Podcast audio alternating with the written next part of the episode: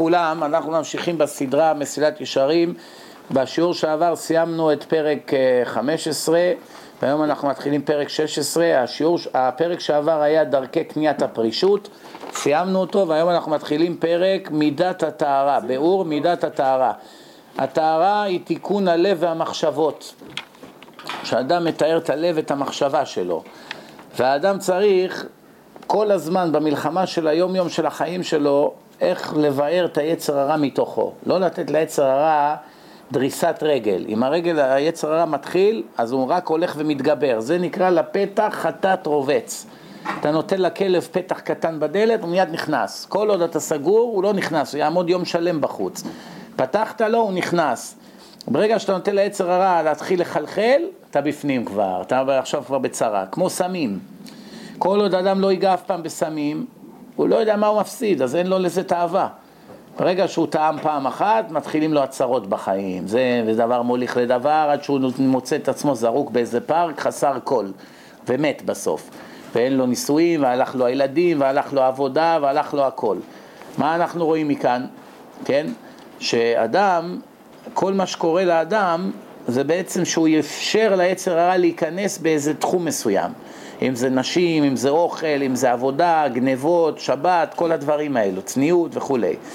כן, אמר שלמה המלך בכל דרכיך דאהו והוא ישר אורחותיך.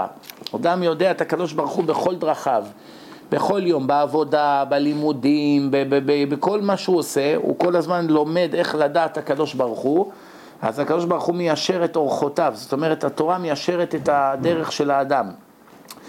אה, יש כמה דרכים שאדם עכשיו עובד אם לשמה או לא לשמה. יש עכשיו מצוות לשם שמיים, יש מצוות שהן לא לשם שמיים.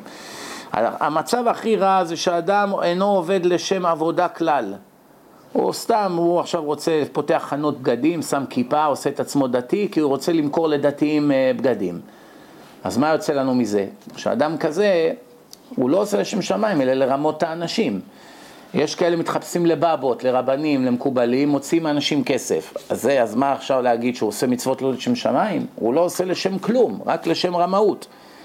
אז על זה כבר לא מדברים. אבל יש מין של אנשים שעושים שלא לשם שמיים בגלל שהם רוצים לקבל פרס. שומרים מצוות, אבל על מנת לקבל פרס, ועל זה נאמר, לעולם יעסוק אדם בתורה ובמצוות, אפילו שלא לשמה, לא לשם שמיים, שמתוך שלא לשמה, בא לשמה. שהוא עשה בשביל כסף, בשביל כבוד, בשביל פרס, אבל מתוך זה הוא בסוף התאהב במצוות, ועכשיו הוא עושה בגלל שהשם אמר, אז הוא עולה מדרגה. זה בפסחים עמוד נ'. לפעמים אדם עושה מצווה לשם שמיים, כי כך גזר אבינו שבשמיים. למה אתה עושה את זה? ככה השם אמר. מה אני אכפת לי, למה? השם אמר, אני עושה. יהיה לי שכר יפה מאוד. לא יהיה, גם יפה מאוד. משתלם לי יפה, לא משתלם גם יפה. אה, אני אוהב את המצווה, יפה, לא אוהב גם יפה, זה לא מה זה משנה עכשיו, עכשיו צריכים לעשות, חייבים, נגמר. זה מצב של לשם שמיים, אבל כמעט וקשה מאוד למצוא מצב שאדם עשה מאה אחוז לשם שמיים. תמיד יש איזו פנייה אחרת, מה הכוונה? הוא מקבל שבח מאנשים, ייתנו לו טפיחה על השכם, ישבחו אותו, יגידו לו כל הכבוד, בזכותך, איזה יופי. זה נותן לו את האוכל להמשיך, את הכוח. המחמאות, הרב שלו נותן לו מחמאה, זרק לו איזה מחמאה בשיעור, אשתו אומרת לו משהו, הוא עכשיו ייתנו לו שידוך יותר טוב, כל זה נמצא לו בתת מודע. אז אף על פי שבאמת הוא עושה את המצוות בגלל שהשם גזר, וגם אם השם היה אומר לו במפורש, אין לך שכר על המצוות, אין לך, הוא עדיין היה עושה, עדיין יש לו בזה טובות הנאה שישבחו אותו וייתנו לו ככה, איך אומרים, אה, יעריכו את מה שהוא עושה. זה גם כן נותן לו כוח. זה מוריד מהלשם שמיים, זה לא מושלם. אומר הרמח"ל, מצאנו דוגמה בביתו של רבי חנינה בן תרדיון שהייתה פוסעת פסיעות יפות, הייתה הולכת ככה יפה, הייתה יפה, והחיילים הרומאים שיבחו אותה, אמרו כמה נאה, נאות הפסיעות של, של אותה אחת, כן? והתחילה ללכת יותר יפה, עוד יותר יפה התחילה ללכת, כן? לכן אנחנו רואים כאן שבזכות זה ששיבחו אותה, היא התחילה ללכת יותר יפה. אנחנו מתחילים עכשיו פרק 17, אה, אה, שזה דרכי קניית הטהרה. איך אדם קונה טהרה? איך אדם קונה טהרה? אומר הרמח"ל, הדרך להשיג את המידה הזאת הוא קל כבר למי שישתדל והסיק המידות שדיברנו עליהן עד עכשיו. אם כבר כל מה שדיברנו עד עכשיו יש לך, יהיה לך קל להשיג דרכי קניית הטהרה. כשאדם מבין שתענוגי העולם הזה זה רעל, כמה שאתה מכור לזה יותר, לאוכל, לנשים, לכבוד, לכל הדברים שיש פה, למיטות, לעצלות, כל הדברים האלה, זה רק הורג אותך. לא רק שלא תרדוף אחרי זה, אלא תמאס בזה בכל הכוח, תברח מזה. ואז כמה שתעיין יותר על החיים שאוכלים, אז אין ברירה, חייבים לאכול, אז נהנים מהאוכל. אדם עם אשתו, קיים איתה יחסים, אין ברירה, צריכים להביא ילדים לעולם, אז גם נהנים על הדרך. אבל הוא לא נהפך לתרנגול, לחתול, כל היום רק חושב על תענוגות הגוף. זה כבר מכור, זה רץ אחרי תענוגות העולם הזה, אז בדרך כלל העולם החומר, עולם החומר מפיל אותו. שימו לב, אנשים שמכורים לאוכל, כל הזמן, אוכל, אוכל, זה כל החיים שלהם, איך הם יהיו צדיקים? אדם שמכור לנשים, כל היום נשים, נשים, הוא יכול להיות צדיק? אדם שמכור לספורט, הוא יכול להיות צדיק? כל היום הראש שלו בשטויות, ספורט, כדורגל, מאה, הוא בעד, זה נחה, זה קיתונים, זה... אין לו זמן לתורה, אין לו זמן ליראת שמיים. זאת אומרת, כל התמכרות לעול... לענייני העולם הזה, יש לה עונש מיידי. בלי לדבר על העונש בגיהנום, לא נכנסים לזה בכלל. עונש המיידי, היית צריך, צריך להיות צדיק במדרגה 80, ירדת למדרגה 20. למה? אתה עסוק 6 שעות ביום בכדורגל. זה לקח לך את כל החיים. אז אנשים חושבים, מה אני כבר עושה? מה אני הולך? אני הולך ל, ל, ל, לחוף הים לעשות עבירות? מה אני, במקום לעשות עבירות אני רואה כדורגל. אז מה עדיף, לראות סרטים מלוכלכים? אז לפחות אני מעסיק את עצמי בספורט, ככה הוא חושב.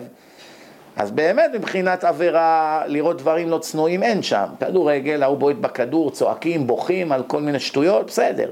אבל הבזבוז חיים, מי ייתן על זה את הדין? נתנו לך 70 שנה, עשר מהם הלך על שטויות. זה כל דקה יקרה, זה אין סוף, זה כל שנייה של החיים, זה תורה, זה נצח נצחים. חסידים הראשונים היו מתכוננים לתפילה שעה לפני, עד שרק מתחילים להתפלל, כמה היו מכינים את עצמם לתפילות. ולא היו מבזבזים דקה מהחיים, ותמיד היו רואים כמה צריכים להיזהר מ... מרדיפת התענוגות. אה, אני, תוך כדי שדיברנו, הרגשתי שכבר עשינו את פרק 16 ו-17 ואני כבר, איך אומרים, עשיתי את זה בקיצור נמרץ, ואנחנו מתחילים בעצם עכשיו פרק 18, ואני תוך כזה אני אדע אם עשינו את זה או לא. מידת החסידות, או, אנחנו התחלנו לדבר על מידת החסידות בשיעור האחרון, אם אתם זוכרים. מה זה להיות חסיד אמיתי? זה פרק חזק מאוד, דיברנו בזה, התחלנו בזה ולא סיימנו. מה זה באמת להיות חסיד אמיתי? רוב בני האנשים חושבים שחסיד זה אחד שיש לו שטריימל וכובע מפרווה ומעיל ארוך ואני יודע מה ופאות שהוא מגלגל אותם ושהולך למקווה כל יום. זה בזמננו נקרא חסיד, אבל מה שהתורה קוראת חסיד זה אחד שהוא ממדרגה מעל, מעל צדיק. צדיק, חסיד זה לפנים משורת הדין, עוד יותר ממה שמוכרח. מוכרח ככה, עושה יותר. צריך לתת צדקה מעשר, נותן 20 אחוז, צריך 20, נותן 30. כל דבר מעל ומעל ומעבר. מישהו חייב לו, מוכל. דברים שהוא לא חייב. כן? אז לכן אדם כזה הוא במדרגה של חסידות. למה? כי הוא לא עושה בגלל שהוא חייב, בגלל שאין ברירה ויש עונש. לא. הוא עושה בגלל שהוא שמח לשמוע בקול בורא עולם. זה מרגיש כבוד גדול. אני אחד הבודדים בכדור הארץ מתוך שבעה מיליארד אנשים שעושה נחת רוח ליוצרי. זו מדרגה ענקית. אם אדם מגיע למדרגה הזאת, אין מאושר יותר ממנו בעולם. אני עכשיו יושב לומד גמרא, ואני משמח את הבורא, את הבורא שלי, את בורא עולם. ואני אחד הבודדים בעולם, מתוך שבעה מיליארד כמה כאלה יש? כמה? אפילו לא אחוז של אחוז של אחוז. ואני זכיתי לשבת מול ספר קדוש, לדבר בתורת השם שקיבלנו בהר סיני. אני זוכה שאשתי תתלבש צנוע, אני זוכה ללכת עם כיפה ברחוב, אני זוכה ללכת עם ציצית, אני אוכל רק כשר, אני מברך, אני ככה, אני נהייתי ישר בביזנס, עשיתי ושיפרתי. אז הוא מרגיש, לא רק שהוא לא מרגיש עול, כמו בן שאוהב את אבא שלו, אבא שלו רוצה סנדוויץ', הולך מכין לו צ'יפ, סלט, חריף לחוד, אה, אבטיח לקינוח, אבא אמר לו תכין סנדוויץ', הוא הכין פי ארבע, סידר את זה יפה וקישוטים, אתה רואה שהוא מרגיש עונג להכין לאבא שלו ארוחת ערב. זה נקרא עושה מידת חסידות. הבן השני עשה סנדוויץ'. איך אומרים? אין ברירה, אבא אמר סנדוויץ', מה אני אעשה? חייב לעשות. אין ברירה. היה אומר חצי עוד יותר טוב. אבל השני עשה פי שלוש יותר. זה ההבדל בין צדיק לחסיד. צדיק מקיים מה שאומרים לו. חסיד אומר, לא, אני רוצה לעשות למענך יותר. כמו אברהם אבינו. אמר לו הקדוש ברוך הוא, קח נא את בנך יחידך אשר אהבת את יצחק, וכן, וקח אותו להר המוריה, ועלהו שם לעולה על אחד הערים אשר אומר אליך. מה עושה? וישכם אברהם בבוקר. קם מוקדם, רץ למצווה. תחכה עד הערב. לא, לא, כמה שיותר מהר. השם אמר, אני לא רוצה להתמהמה. ובסוף השם אומר, אל תשלח ידך אל הנער, ואל תעש לו מאומה.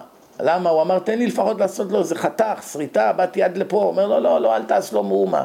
זאת אומרת, אתה רואה, השם אמר לו, אתה פטור, עברת את המבחן, אז הוא לא אומר לקדוש ברוך הוא, אני לא באתי בשביל המבחן. אני, לא, אני, אה, אה, עברתי את המבחן, בסדר, יופי. לא. תן לי לעשות. אומר לו, לא, אתה פטור, כי קיבלת מאה במבחן, אתה לא צריך לדאוג. לא, לא, לא, תן לי בכל זאת לעשות. זה מידת חסידות, כן? אז באמת, אי אפשר לעולם להיות חסיד בלי להיות תלמיד חכם וללמוד הרבה תורה. אין מציאות שאדם יהיה חסיד בלי שהוא יעסוק יום יום בתורה. אין כזה דבר, אין. אין עם הארץ חסיד. מי שעם הארץ, בור ועם הארץ, הוא לא יכול בחיים להגיע למידת חסידות. הלוואי שיגיע למידה שהוא לא יהיה רשע, זה כבר הישג ענק. לכן רואים שכל החיים תלויים בתורה. יש לך תורה, יש לך הכל, אין לך תורה, אין לך סיכוי שיהיה לך משהו.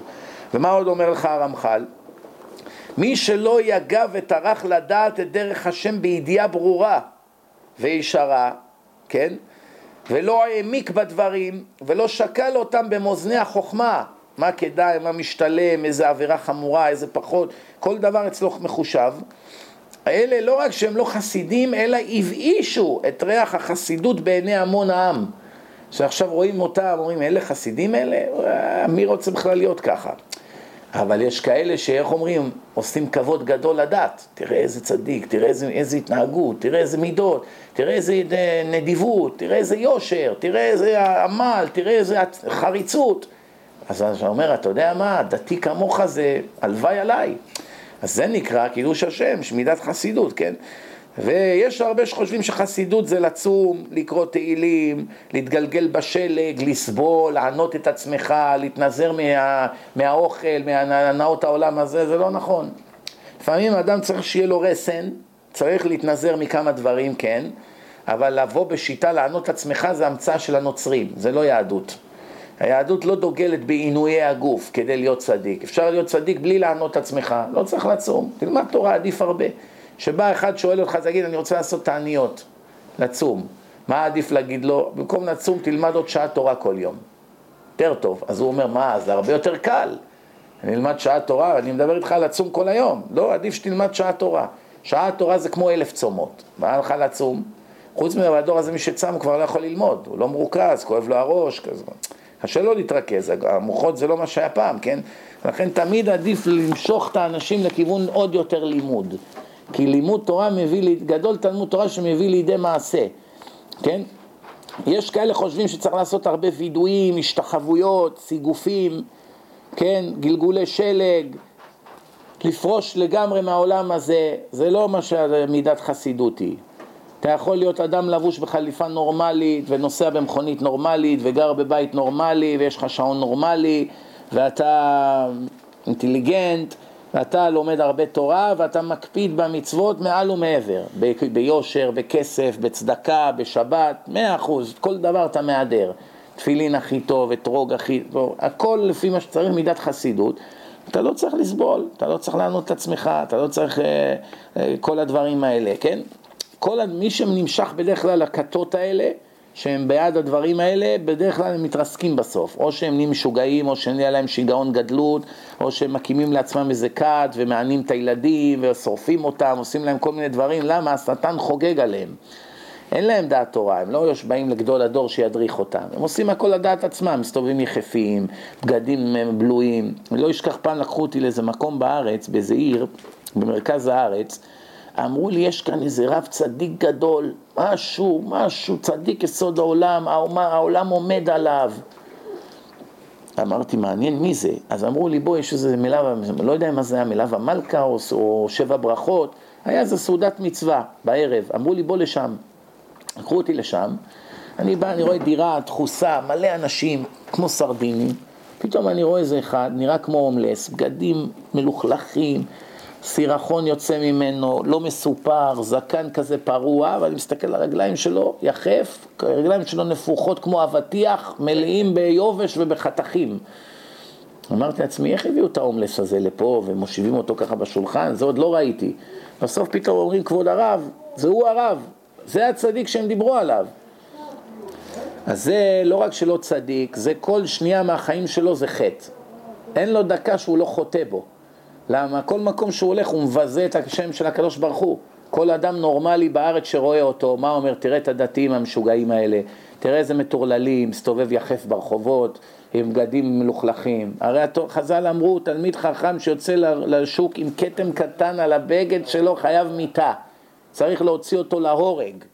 על מה? זה שיש לו כתם שמן על החולצה? כן. למה? זה לא הכתם. big deal, כתם. מי אכפת לו מהכתם?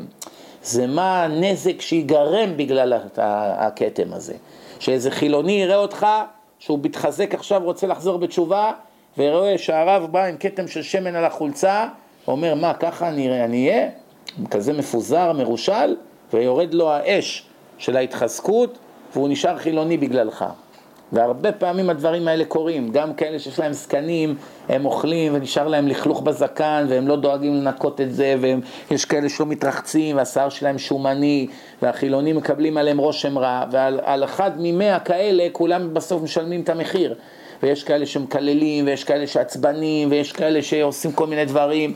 זה לא הדרך של התורה, זה יורק על ילדה וההוא מסתובב בשלג וכל אחד, ועזוב אותנו מהדברים, זה לא התורה, זה לא יהדות עובדה שהרמח"ל שהיה גדול החסידים אומר לך שזה לא חסידות, זה חסידות של שוטים, זה מבאישים את ריח החסידות, מבאישים, אתם יודעים מה זה מבאיש? מסריח, כן? מסריחים את ריח התורה. מה עוד? אומר לך ככה, תראו, באמת יש כלל לא עם הארץ חסיד. שורש החסידות, מה שחז"ל אמרו, זה הבסיס, תשמעו טוב. אשרי אדם שעמלו בתורה. ועושה נחת רוח ליוצרו.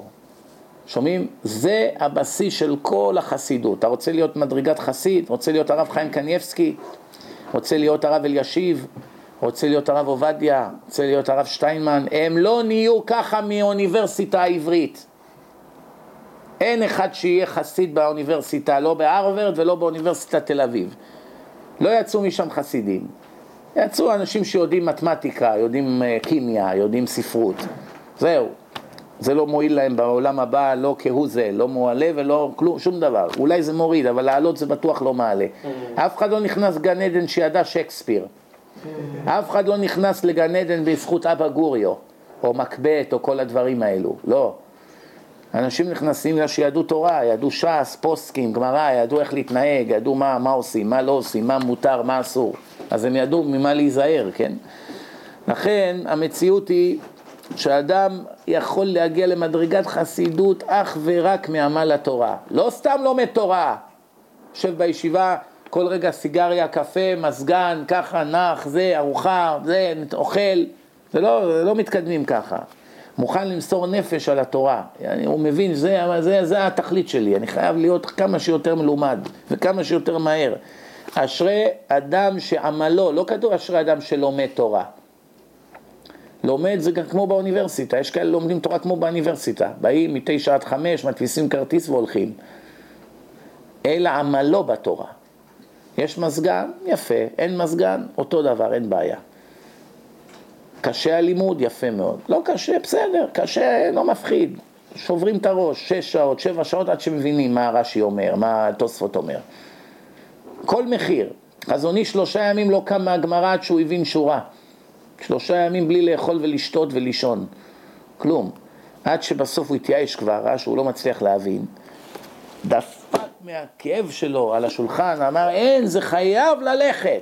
ובאה לו התשובה. שהשם ראה שהוא נכנע, אחרי שלושה ימים, נתן לו מתנה את התשובה. הוא לא היה מבין את זה לעולם בכוחות עצמו. קיבל הערה וקיבל את זה. למה? השם ראה עד איפה קצה היכולת שלך, כדי לדעת כמה שכר לתת לך.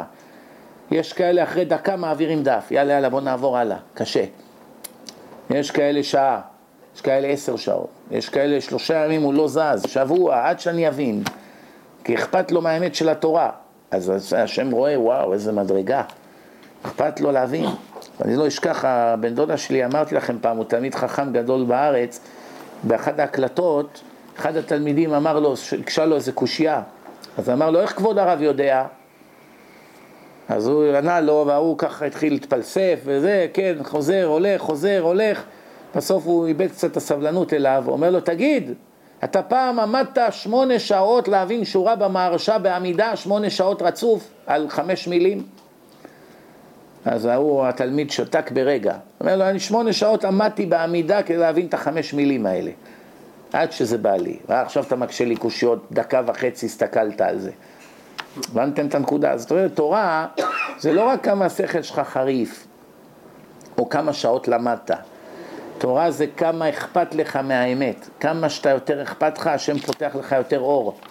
ואתה עולה וגודל, יש אצלנו אנשים באו פלגמטים גמורים, רשעים גמורים. היית רואה אותם, לא היית מסתכל עליהם ברחוב. תוך חודשיים, שלושה, מה שהם עשו בישיבה, איך אומרים, שיא עולמי. לא, לא היית מכיר את הבן אדם אחרי חודשיים. אם היה בא עכשיו ראש ישיבה חשוב, רואה אותם, חושב שהם דתיים מלידה. חודשיים הם דתיים. שמונה שבתות שומרים בישיבה, היה אומר זה, לא יכול להיות שהוא היה חילוני. חודשיים, מהכוח של התורה, כי באמת אכפת להם היה ללמוד. לא באו להתפנק, אה, מזרון לא יפה, אין, אין לי מקום, אין לי ארון. יש כאלה ישר, תוך שעתה, שעה בישיבה, אתה כבר יודע, זה לא יוצא ממנו כלום.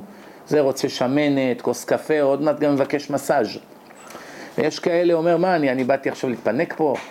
המרק טעים, הבשר טעים, לא טעים, העוף, מה זה השטויות? אני בא עכשיו ללמוד תורה, הזדמנות. יש לך מלמדים טובים, מקום, הכל, אתה לומד תורה.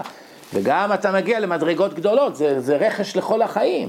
לא, לא, זה כל הגלגולים שלך מושפעים מזה, זה לא צחוק. כל אות של תורה זה מצווה, כל אות. כל מילה שאמרת ארבע, חמש מצוות. כל דקה, כל דקה 200 מילים כפול חמש אותיות, אלף מצוות בדקה.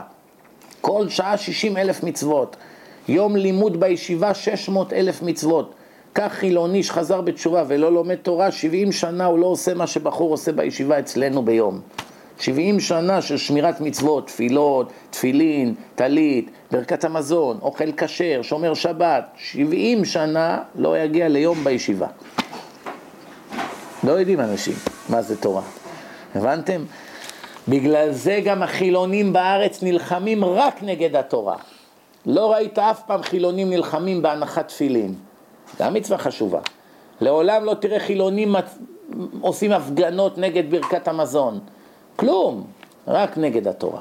מאז ומתמיד, בכל הדורות נלחמו בתורה, הרומאים, היוונים, הבבלים, החילונים, כולם רק נגד התורה. למה? על זה השטן מתאמץ הכי הרבה להרוס. אם הרסת את התורה, הכל נפל. כל עוד התורה נשארת, אין, אין לשטן תקומה. תמיד הבן אדם יחזור בתשובה. איך אמר הקדוש ברוך הוא? הלוואי ואותי עזבו ואת תורתי שמרו. תעזבו אותי, תירקו עליי. העיקר תלמדו את התורה שלי. למה? אור שבא, מחזירם למוטב. אין מציאות שאתה תלמד תורה ולא תחזור אליי. אבל אם אותי אתה לא עזבת, אבל את התורה שלי עזבת, זה עוד, עוד שעה, שעתיים גם אותי תעזוב לתמיד. תעזוב אותי עדיף מאשר תעזוב את התורה. שומעים מה מדובר פה? דברים מצמררים. אומר לך הרמח"ל, כולנו רואים בעינינו שמי שאוהב את אשתו, אוהב את בניו, ועכשיו הוא צריך לעשות בשביל הבן שלו א', הוא עושה פי שלוש מאהבה. אשתו ביקשה פרח, מביא לה עשרים. אשתו ביקשה מכונית פשוטה, הולך, מרוב שאכפת לו ממנה, מביא לה את הכי יפה שיש, עם תוספות וזה. אבל מי שלא סובל את אשתו, היא ביקשה זה, הוא מביא לה חצי ממה שהיא ביקשה. וגם זה אחרי ויכוחים ומריבות וגם לא יודע מה. כן, ברירה, אין לו ברירה, הוא לא יכול, נמאס לו לשמוע אותה, כן? זה ההבדל, שעושים מאהבה, עושים מכל הלב, אז תמיד מוסיפים מעל ומעבר. שעושים מאילוץ, תן לי את המינימום. יש כאלה באים לקנות תפילין, מה הכי זול? ישר אתה יודע, זה בא כי אין ברירה. הוא לא קונה תפילין בגלל שהוא שמח להניח תפילין. הוא קונה תפילין בגלל שאין ברירה, אז הוא מבקש את הכי זול. לפעמים אתה רואה אדם עני, מה הכי יקר? אין לי עכשיו כרגע, אני אתן לך את זה ואת השאר כל שבוע. אתה רואה שאכפת לו מהמצווה. אז קודם כל מתחייב. אז מה אתה רואה? זה בא באמת כי הוא רוצה להניח תפילין, וזה בא כי אין ברירה. זה אין ברירה.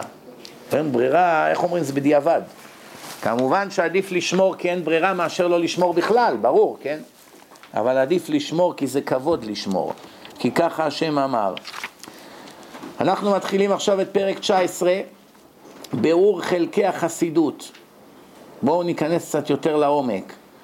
קודם כל זה במעשה, אחר כך באופן העשייה, אחר כך בכוונה שיש לאדם. קודם כל המעשים של אדם, בין אדם למקום, כל הדקדוקים שבמצוות עד למקסימום שידו של אדם מגעת. עד המקסימום שהיד שלך יכולה להגיע, לשם אתה צריך לשאוף. אף פעם לא להסתפק בחצי או ברבע או בשני שליש. כמו בכסף, אפשר להרוויח אלף דולר בעסקה. או יש אפשרות לעשות חמשת אלפים, אלף לא מעניין אותך. אתה הולך על חמשת אלפים. גם במצוות, יש עכשיו אפשרות לעשות במדרגה יותר גבוהה, אני על זה הולך. לא הולך על אה, בינוני, על המקסימום, כן? ומה עוד יש כאן? שיש כאן גם את האופן העשייה. קודם כל, כמה הידרת בכסף, כמה אכפת לך שזה יהיה מושלם, באיזה שעה אתה עושה, כמה זמן אתה מקדיש לזה. כל הדברים האלה זה נקרא אופן העשייה, מזה רואים כמה מידת חסידות אצלך היא גבוהה או נמוכה. שיהיה אדם אה, לעולם מטיב לבריות ולא מרע להם לעולם, אף פעם לא מצייר אף בן אדם. גם בגוף, גם בממון, גם בנפש.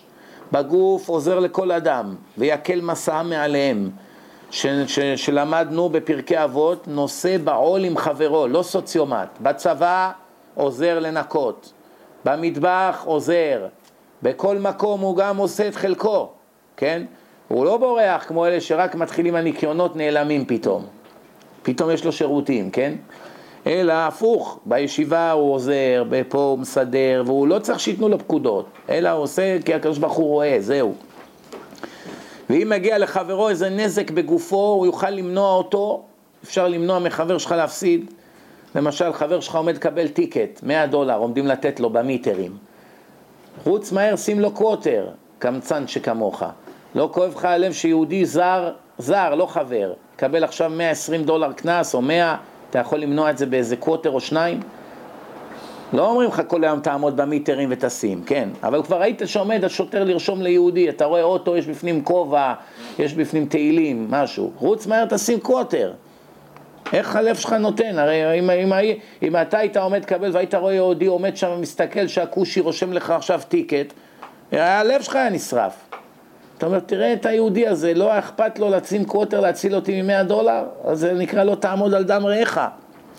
שולחים לך כל מיני מכתבים בדואר, עזרה ליתומים, לאלמנות, למה אתה זורק את זה ישר לפח?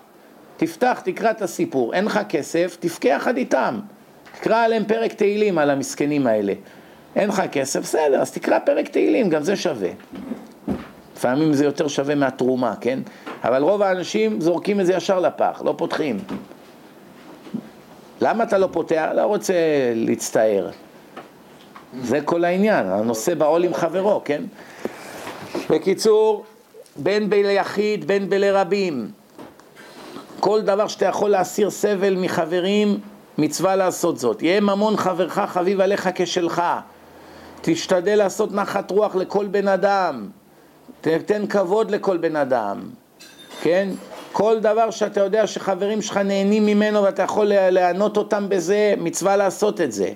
זה מצוות החסידות, וכמובן אין על מה לדבר שאסור לצייר אף בן אדם בכלום, בשום דרך, לא לקרות לו שמות, לא לדבר לשון הרע עליו, לא לגרום לו לאיזה נזק אה, בבגדים, או, או, או להגיד עליו איזה, או, או איזה תנועת יד עליו, או לא להזמין אותו במקום שאתה יודע שיתברר לו שלא הזמנת אותו, הוא ייפגע וכולי, אה, כן, ולדבר עליו לבוס דברים שיגרמו לו לנזק בעבודה, כל מיני כאלו דברים, כן?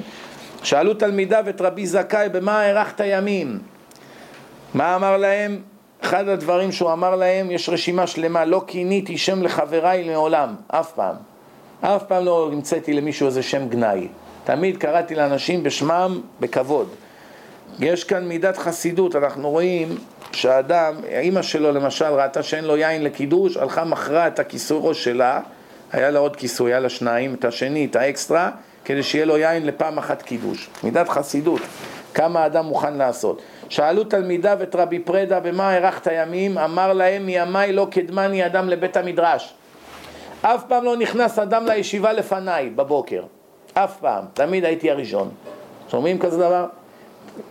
עכשיו אומרים לך, הלימודים מתחילים בתשע, תשע וחצי, אחרי ארוחת בוקר. הוא כבר היה בבית מדרש לפני שנכנסו לבניין, תמיד הוא הראשון. כן? מימיי לא קדמני אדם לבית המדרש, מימיי. מאה שנה יום יום הוא היה הראשון. שאלו תלמידיו את רבי נחוניה, יש אחד רבי נחוניה בן הקנה, גם כן אחד התנאים, במה הארכת ימים? למד אותנו שנלמד מה כדאי. אמר להם, מימיי לא נתקבעתי בקלון חברי. אף פעם לא שמחתי להעיד שמישהו מהאנשים קרא לו איזה פשלה או איזה תקלה או הפסד והיה לי הרגשה טובה על זה. מעולם זה לא קרה. להפך, הוא סבל, כשיהודי אחר סבל הוא גם סבל. שאלו את רבי זרע במה הארכת ימים? אמר מימיי לא הקפדתי בתוך ביתי, אף פעם לא הטלתי מורה על אשתי ועל ילדיי. אף פעם הם לא רעדו ממני, לא פחדו ממני, הכל היה בדרך טובה. לא צעדתי בפני מי שגדול ממני, אף פעם לא קפצתי חמור בראש, אם היה אנשים גדולים ממני באזור, כן? לא הלכתי ארבע אמות בלא תורה ובלא תפילין כל ימיי. לא עשה ארבעה צעדים בחיים שלו בלי שהיה עליו תפילין. שומעים? אז היו לובשים תפילין כל היום. הוא לא הלך יותר מארבע צעדים בלי תפילין, מעולם, כל חייו. לא ישנתי בבית המדרש, לא שנת קבע ולא שנת ארעי. קבע זה כל הלילה. שנת ארעי זה עשר דקות, רבע שעה עד חצי שעה זה נקרא ארעי, זמני. פעם אחת לא הורדתי את הראש, הייתי עייף, לא עייף, לא הורדתי את הראש לישון בתוך הישיבה. כן? ולא ששתי בתקלת חבריי, ברוך אתה אדוני אלוהים מלך העולם שהכל נהיה בדברו. אף פעם לא שמחתי בתקלת חבריי. הנה גמילות חסדים הוא עיקר גדול לחסיד, לעשות בשביל אחרים. כי החסידות עצמו נגזרת מחסד. מה זה חסיד? חסידות. זה בא מהמילה חסד, שאתה עושה מתנת חינם לאחרים, כן? אמרו חז"ל בפרקי אבות פרק א' משנה 2 על שלושה דברים העולם עומד יש לעולם שלושה עמודים שמחזיקים אותו. על התורה, על העבודה ועל גמילות חסדים. תורה כולם מבינים. עבודה, לא מה שאתם חושבים. עבודה עבודת הקורבנות. עבודה בבית המקדש, סדר העבודה של בית המקדש. אין להם בית מקדש, אומר? אז חז"ל דיברו בזמן שהיה בית מקדש. היום שאין בן מקדש, מה מחליף את הקורבנות? תפילין, תפילות, סליחה, תפילות. ונשלמה ספרים שפתנו כתוב, במקום קורבנות משלמים בשפתיים תפילות, תפילת שחרית זה במקום קורבן שחרית, קורבן התמיד של שחרית, תפילת מנחה קורבן התמיד של בין הארבעים, קורבן של יום כיפור, מוסף, מוסף של שבת, זה כל זה קורבנות של בית המקדש, כל תפילה זה כנגד קורבן. אז ומה השלישי? ועל גמילות חסדים.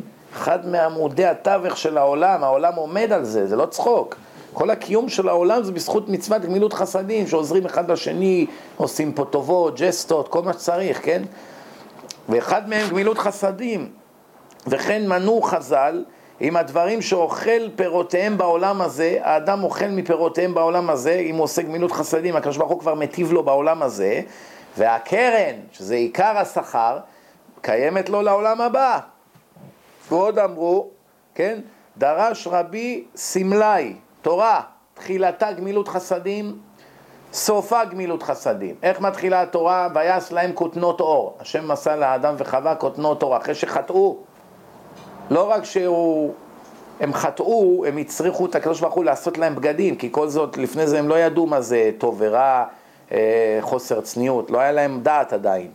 אחרי שהם אכלו מעץ הדעת, פתאום הם הבינו מה זה גבר ערום, אישה ערומה וזה, פתאום מהר הם התחילו להתבייש.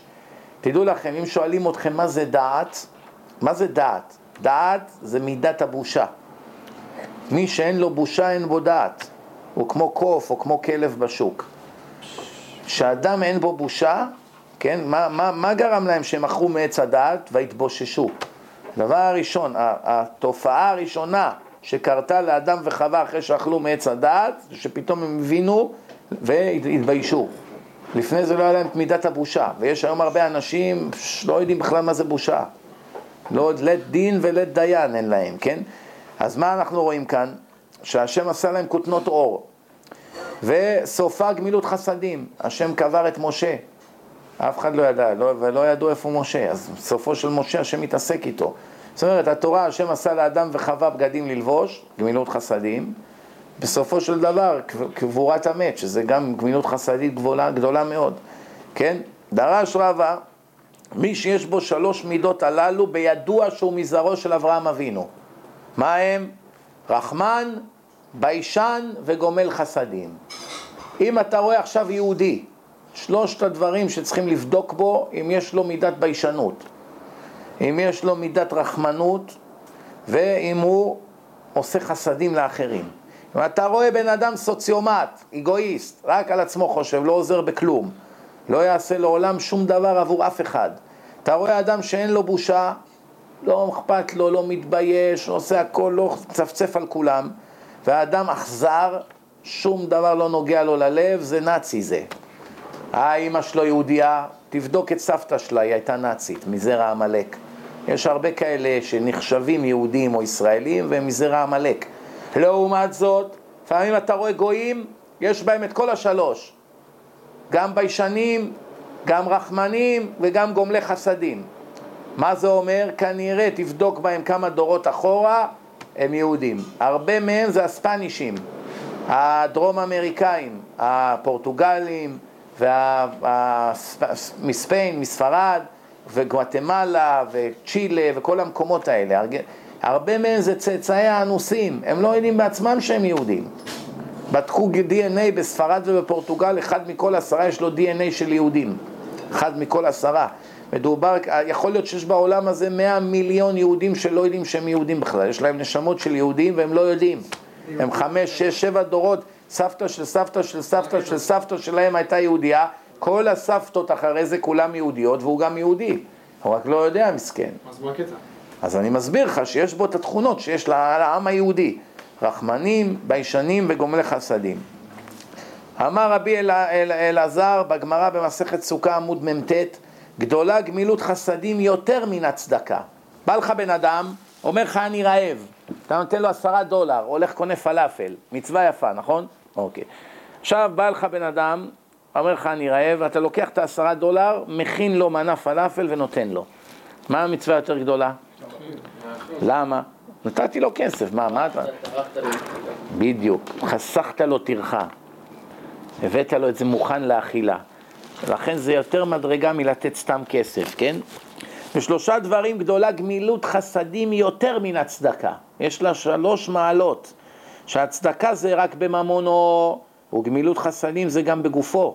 שאתה רץ, מרים, עוזר, מביא לאוטו, כן? צדקה זה רק לעניים, אתה נותן צדקה לעשיר לא נחשב. צדקה זה צריך להיות לעניים, זה כל העניין. וגמילות חסדים זה גם לעניים וגם לעשירים. ראית מיליונר תקוע עם המרצדס שלו בכביש ונתת לו כבלים, זה מצווה גדולה. אבל אם ראית מיליונר ונתת לו חמש דולר צדקה, איזה צדקה, איזה מצווה עשית בזה? יש לו מאה מיליון, הוא צריך את החמש דולר שלך? טיפש אתה, תן את זה לך שצריך, כן? צדקה זה רק לחיים, גמילות חסדים זה גם לחיים, גם למתים. צדקה אפשר לתת למת. מה תעשה, זרוק לו את זה לקבר? אבל גמילות חסדים אפשר לעשות למת, חופרים לו קבר, תכריכים, עושים לו טהרה, מכסים את הקבר, הולכים להגיד קדיש, אומרים עליו קדישים שנה אחרי, עושים לו ארגון ללימוד משניות, עושים שיעורים לעילוי נשמתו, קורמים דברים בשבילו. אפשר לעשות המון בשביל המת, וזה דרך אגב החסד במדרגה הכי גבוהה שיש, שכתוב שחסד לשם שמיים זה חסד עם המתים, שלא לא יכולים לקבל שום דבר בתמורה. אי אפשר לקבל משהו חזרה. מה תקבל? מה המת ייתן לך? מחיים יש אינטרס. אני עוזר לו כי הוא מוכר כרטיסים, מחר שאני צריך כרטיסים הוא ישיג לי. יש לי אינטרס. אני עוזר לו לצבוע את הבית כי הוא נגר, מחר אצטרך ארון, אני אהיה לי למי ללכת. אני עוזר לו כי הוא רופא, אני עוזר לו במחשבים, מחר הילד שלי יהיה חולה, אני אקח אותו אליו בחינם. זה אינטרס, זה לא חסד. אבל עכשיו, מה, מה המת ייתן לך? מה ייתן לך המת? ישלח לך כרטיס תנק יו? מה יעשה? לכן כשאתה עושה את זה בשבילו, זה חסד בשם שמיים. ונתן לך רחמים וריחמך. כל המרחם על הבריות, מרחמים עליו מן השמיים. ריחמת על מסכנים, השם מרחם עליך. תאכזר אליהם, השם מתאכזר אליך. מידה כנגד מידה.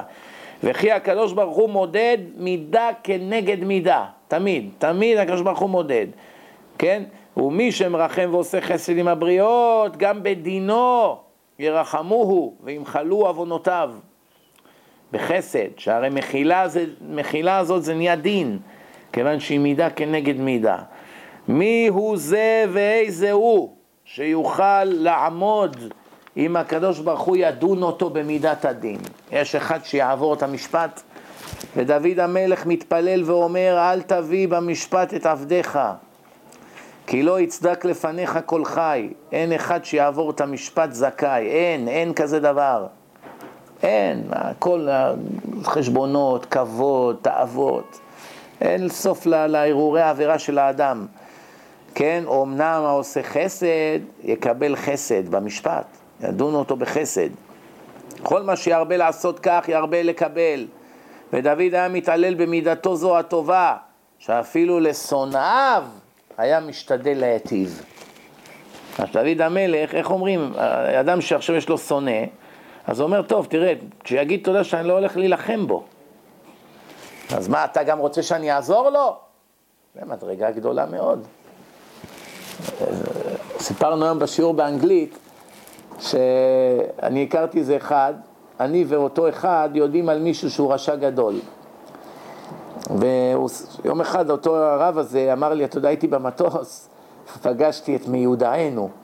אמרתי לו, ומה עשית? הוא אומר, רצתי אליו, לחצתי לו את היד בחום. אמרתי לו, מה אתה הולך ללחוץ לו את היד בחום? הוא אומר לי, זה העונש הכי גדול בשבילו. הרי הוא כל היום מדבר לשון הרע עליי, פתאום אני רץ ללחוץ לו את היד, הוא לא יכול להסתכל לי בפנים. לפעמים כשאתה בא ללחוץ לאדם יד, אתה רואה הוא מסובב את הפנים, קשה לו להסתכל עליך. יודע שהוא מדבר עליך בלי הפסקה ומזיק לך מאחרי הגב. בגלל זה הוא לא מסוגל להסתכל לך, כי המצפון מפריע לו. אבל אם הוא מחבק אותך חיבוק אמיץ, מסתכל לך בעיניים ככה, שני אפשרויות. או שהוא ידיד אמת, או שהוא כזה צבוע ושחקן, שעוד לא, בהבימה עוד לא המציאו שחקן כזה. זה נדע ביום הדין. הלאה.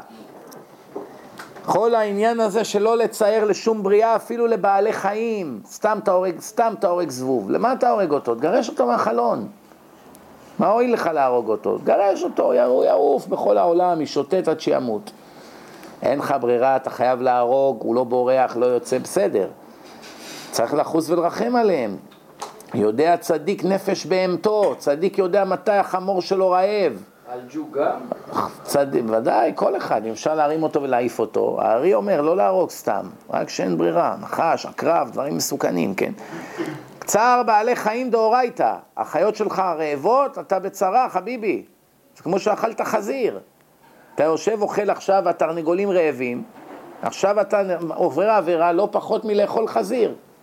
כי אסור שהחיות, האוכל שלהם עליך, מי יאכיל אותם? צער בעלי חיים זה איסור דאורייתא לצייר אותם. שלא לדבר על כל מה שקורה היום בארץ, כת השטן, שוחטים חתולים, עכברים, מתעללים בהם, השם ירחם, אלה מסכנים הדברים האלו, כן? איבדו צלם אנוש. כללו של דבר, זה הכלל.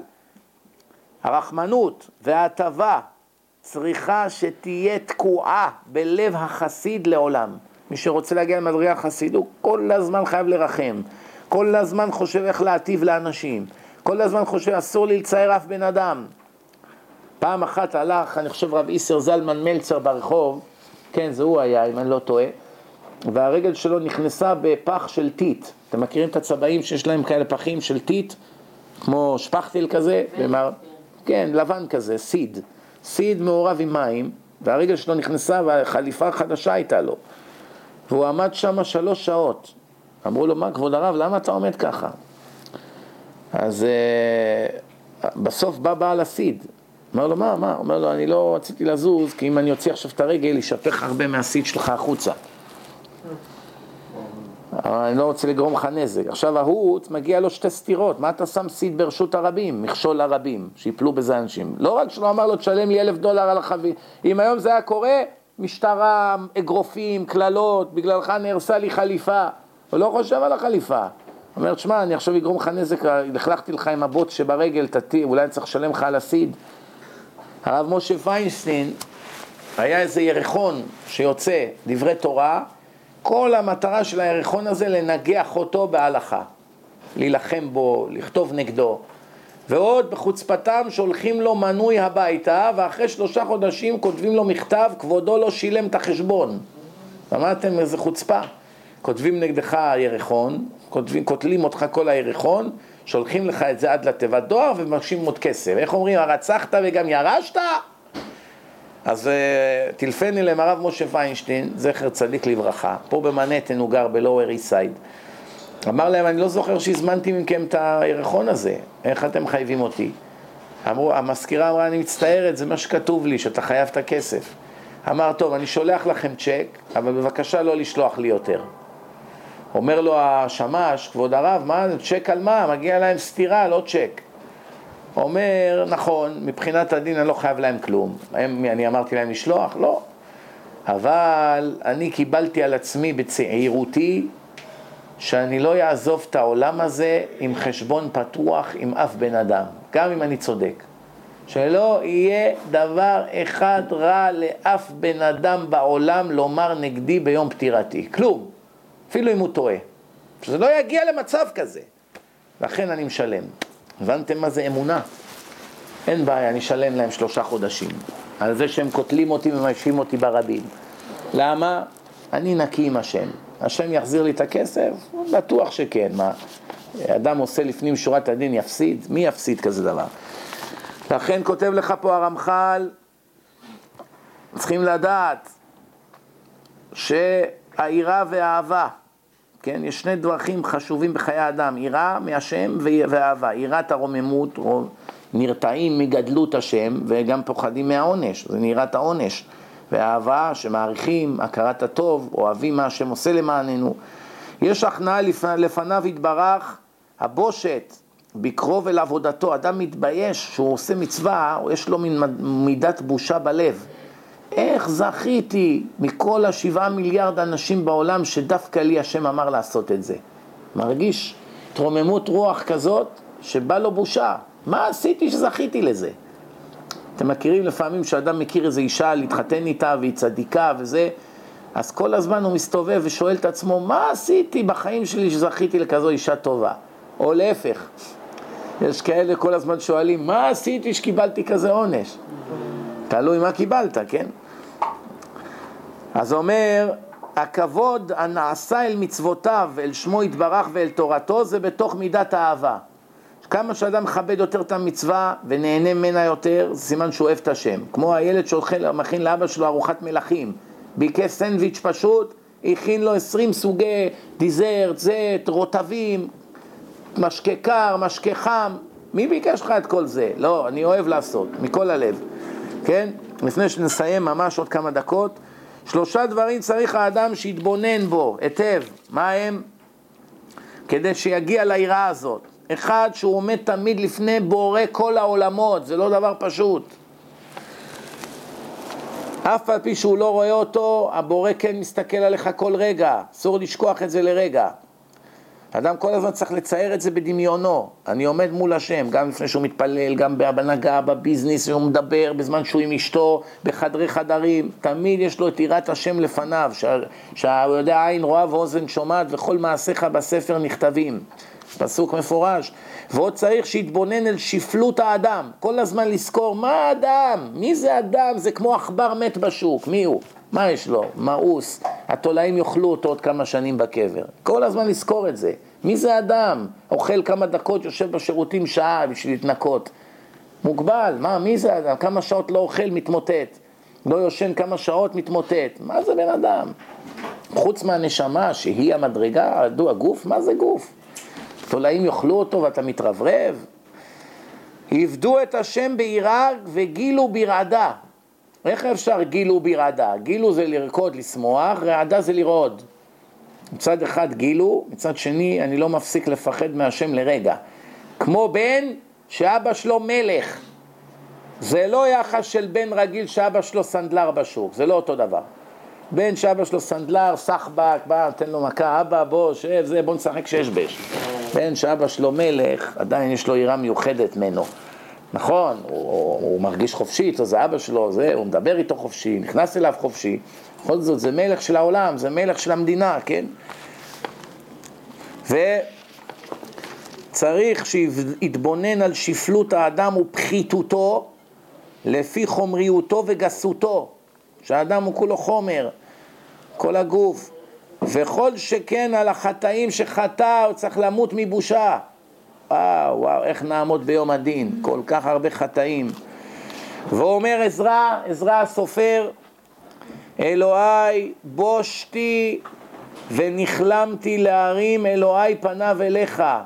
אני כל כך מתבייש, אין לי אומץ להרים את הפנים שלי להסתכל כלפי שמיים, מהבושות, מהחטאים שעשיתי. וזה דבר שהוא לא עשה חטא אחד כל החיים שלו, עזרא הסופר. חטא אחד כל החיים הוא לא עשה. כל החיים. אם הייתם יודעים מי זה עזרא, הייתם מתעלפים פה עכשיו. עזרא הסופר, כל הבית מקדש, הכל התחיל ממנו. בית מקדש שני. למה קוראים לו סופר? כל מילה בתורה שהיית אומר, הוא בשנייה אומר לך כמה פעמים מופיע בתורה. סופר, סופר, רוח הקודש. אה, לא סופר ספרים. לא סופר ספרים, סופר סופר מלשון to count, כן? ואולם היראה הזאת צריך שתגבר בלב בתחילה. קודם כל זה מתחיל בלב. ואחר כך רואים את ההשלכות שלה על פעולות האדם.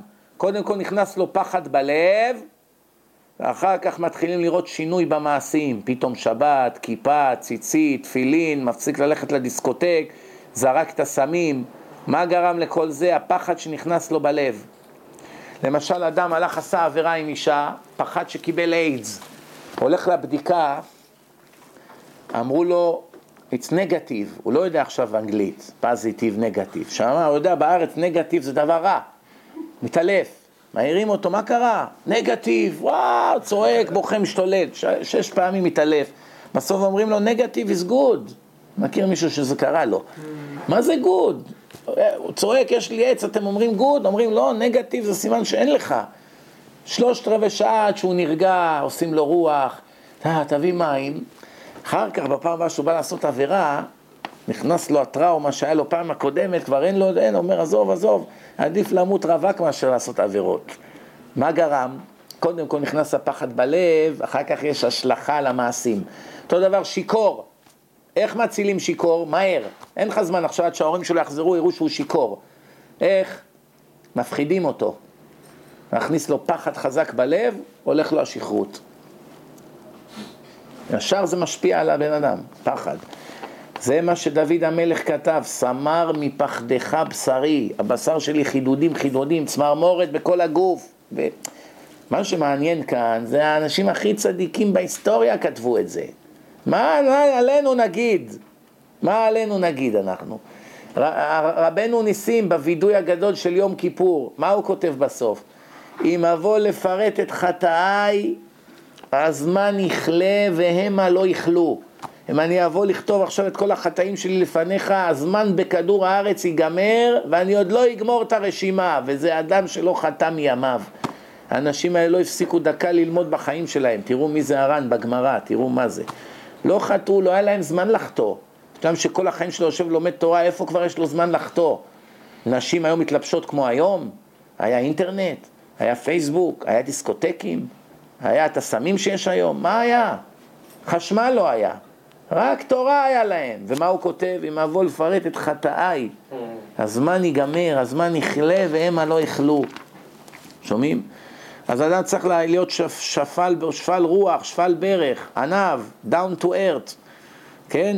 ש, שפלות העיניים, כפיפת הידיים, כעבד לפני אדונו. נכנע מתוך הבושה, ויש עוד דבר של הכבוד, שצריכים לעשות הכל כדי לתת לבורא עולם כבוד. זה לא חבר שלך מבית ספר או מהטירונות, כן? יש כאלה חושבים, הקדוש ברוך הוא חבר שלהם, מסתדר כבר. זה לא עובד ככה, יא חביבי. היית מבין מי זה השם, היית רועד.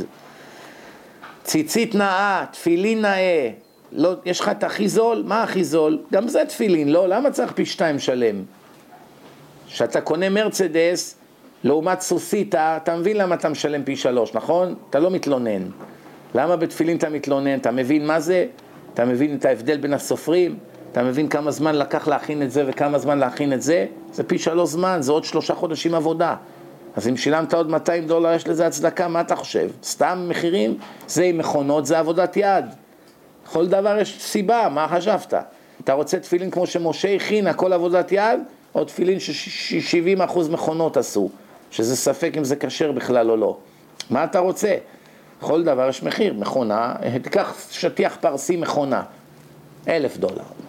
שטיח פרסי עבודת יד, שלושים אלף דולר. למה? אותו דבר בדיוק. היום גם יש מכונות שעושים את הקווים עקום, כדי שזה יראה עבודת יד. אמר לי איזה סוחר פרסי, אומר לא תדע את ההבדל, לא תדע, אם אתה לא יודע את המקור לא תדע. אז למה? אז למה זה פי שלושים? זה עבדו חמש שנים, ככה ילדים קטנים עם אצבעות ועשו אחד אחד, וזה מכונה, שעתיים עבד, תפר את הכל. כל דבר יש סיבה, מה חשבת? מה עוד? שאף פעם לא יסתפק אדם בלעשות את המינימום במצווה. הוא לעולם לא יהיה מידת חסידות, לעולם. אלא איפה אפשר להיעדר כמה שיותר, כמה שיותר. שהאדון ברוך הוא נקרא אל הכבוד. היחיד שמגיע לו כבוד זה השם, כל השאר זה הבל הבלים. ואנו חייבים לכבדו אף על פי שאינו זקוק לכבודנו. לא עושים את זה חס וחלילה כי חסר לאל משהו, שבלעדיו הוא לא מושלם, חס ושלום. זה כפיר, לחשוב על זה זה כפירה גדולה, מי שחושב כזה דבר. מה הוא צריך את התפילות שלי? מה, חסר לו משהו?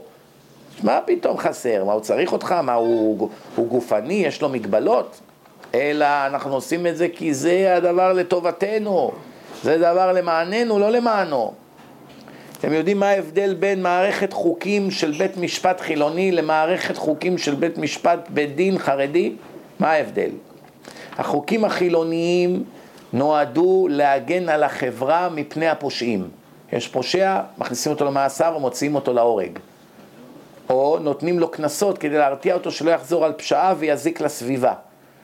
החילונים הדתיים, החוקים הדתיים, חוקי התורה, נועדו גם כן להגן על החברה מפני הפושעים, אבל עוד משהו, נועדו כדי להגן על הפושע מפני עצמו. גם זה. כשאדם הוא פושע, החוקים של התורה נועדו שעל ידי העונשים וכל מיני דברים שעושים איתו, מצילים אותו, למשל גנב, הוא צריך להחזיר כפל. אתה מכניס אותו לבית מאסר, שלוש שנים מאסר כדי שלא יגנוב מאחרים, אז אתה רוצה להגן על החברה ממנו, אבל הוא מה? מה עשית למען הפושע? כלום, הוא נהיה עכשיו רוצח גם, בבית סוהר. גם נרקומן נהיה בנוסף לכל. Mm. מה אומרת התורה? גנב אלף, שישלם אלפיים, שירגיש את הכאב. אין לו להחזיר, יימכר לעבד, שיראה שמטפלים בו למרות שהוא גנב בזוי. זה עונשים חינוכיים, זה לא רק לעזור לחברה, זה להציל את הגנב, להציל את הרוצח, להציל את כל מי שצריך. כבר הזהירונו חז"ל שלא יהיו מצוות בזויות עלינו. שלא אדם לעולם לא יבזה מצווה, אה, לא בא לי על המצווה הזאת, זה לא בשבילי.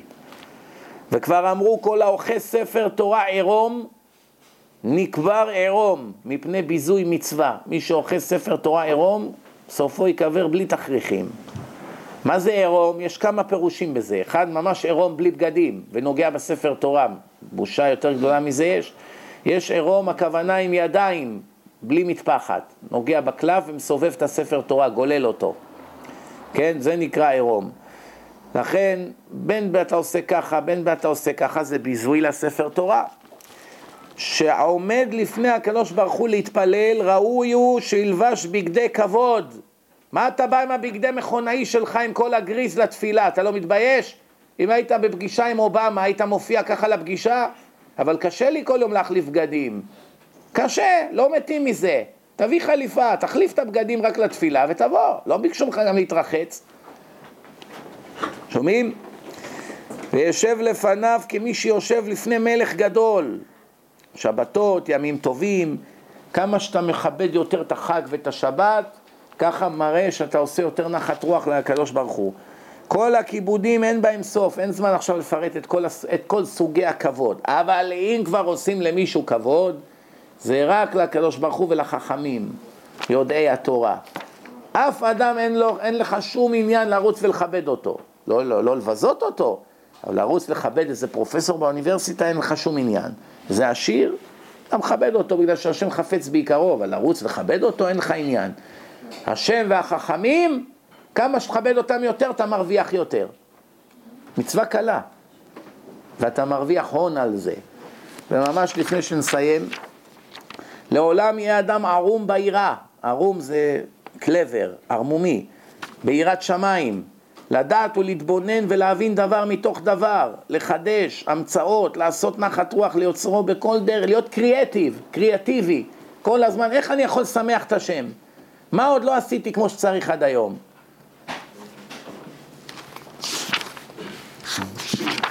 טוב, אנחנו לא נסיים את הפרק הזה, כי זה הפרק הכי ארוך בספר הזה. בעזרת השם אני אסמן לי כאן שהגענו עד לכאן, ואנחנו בעמוד צדיק ב', פרק 19, אה, עמוד צדיק ב', עד כאן בעברית.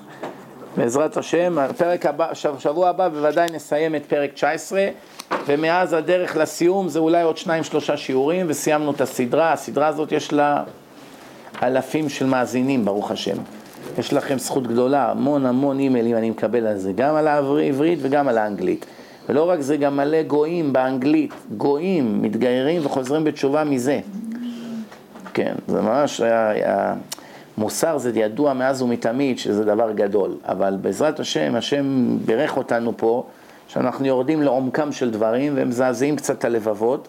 והרבה מתעוררים, ויש לכם זכות, כל מי שבא לשיעור קבוע ומשתתף, הוא נהיה לו, הוא נהיה שותף ליחידה, זה כמו במלחמה, יש אמנם את המפקד, שהוא עושה את רוב העבודה ומתכנן, אבל כל חייל במערכת, בלעדיו המערכת לא עובדת. יכול להיות מרצה, אבל בלי קהל אין, אין לו הרבה מה, מה לעשות. אז כל ההשראה שלו באה מהקהל, וגם בזכות זה יש שיעורים, בזכות שממשיכים לבוא, אז נהיה להם בעקיפין שכר בכל האלפים שמתחזקים ומתקרבים להשם. גם אתה נהנה מללמוד תורה, גם אתה מתחזק בעצמך וגם אתה מרוויח מיליארדים של מצוות בלי לעשות כלום. יש יותר טוב מתורה, תגידו. ברוך אדוני לעולם, אמן ואמן.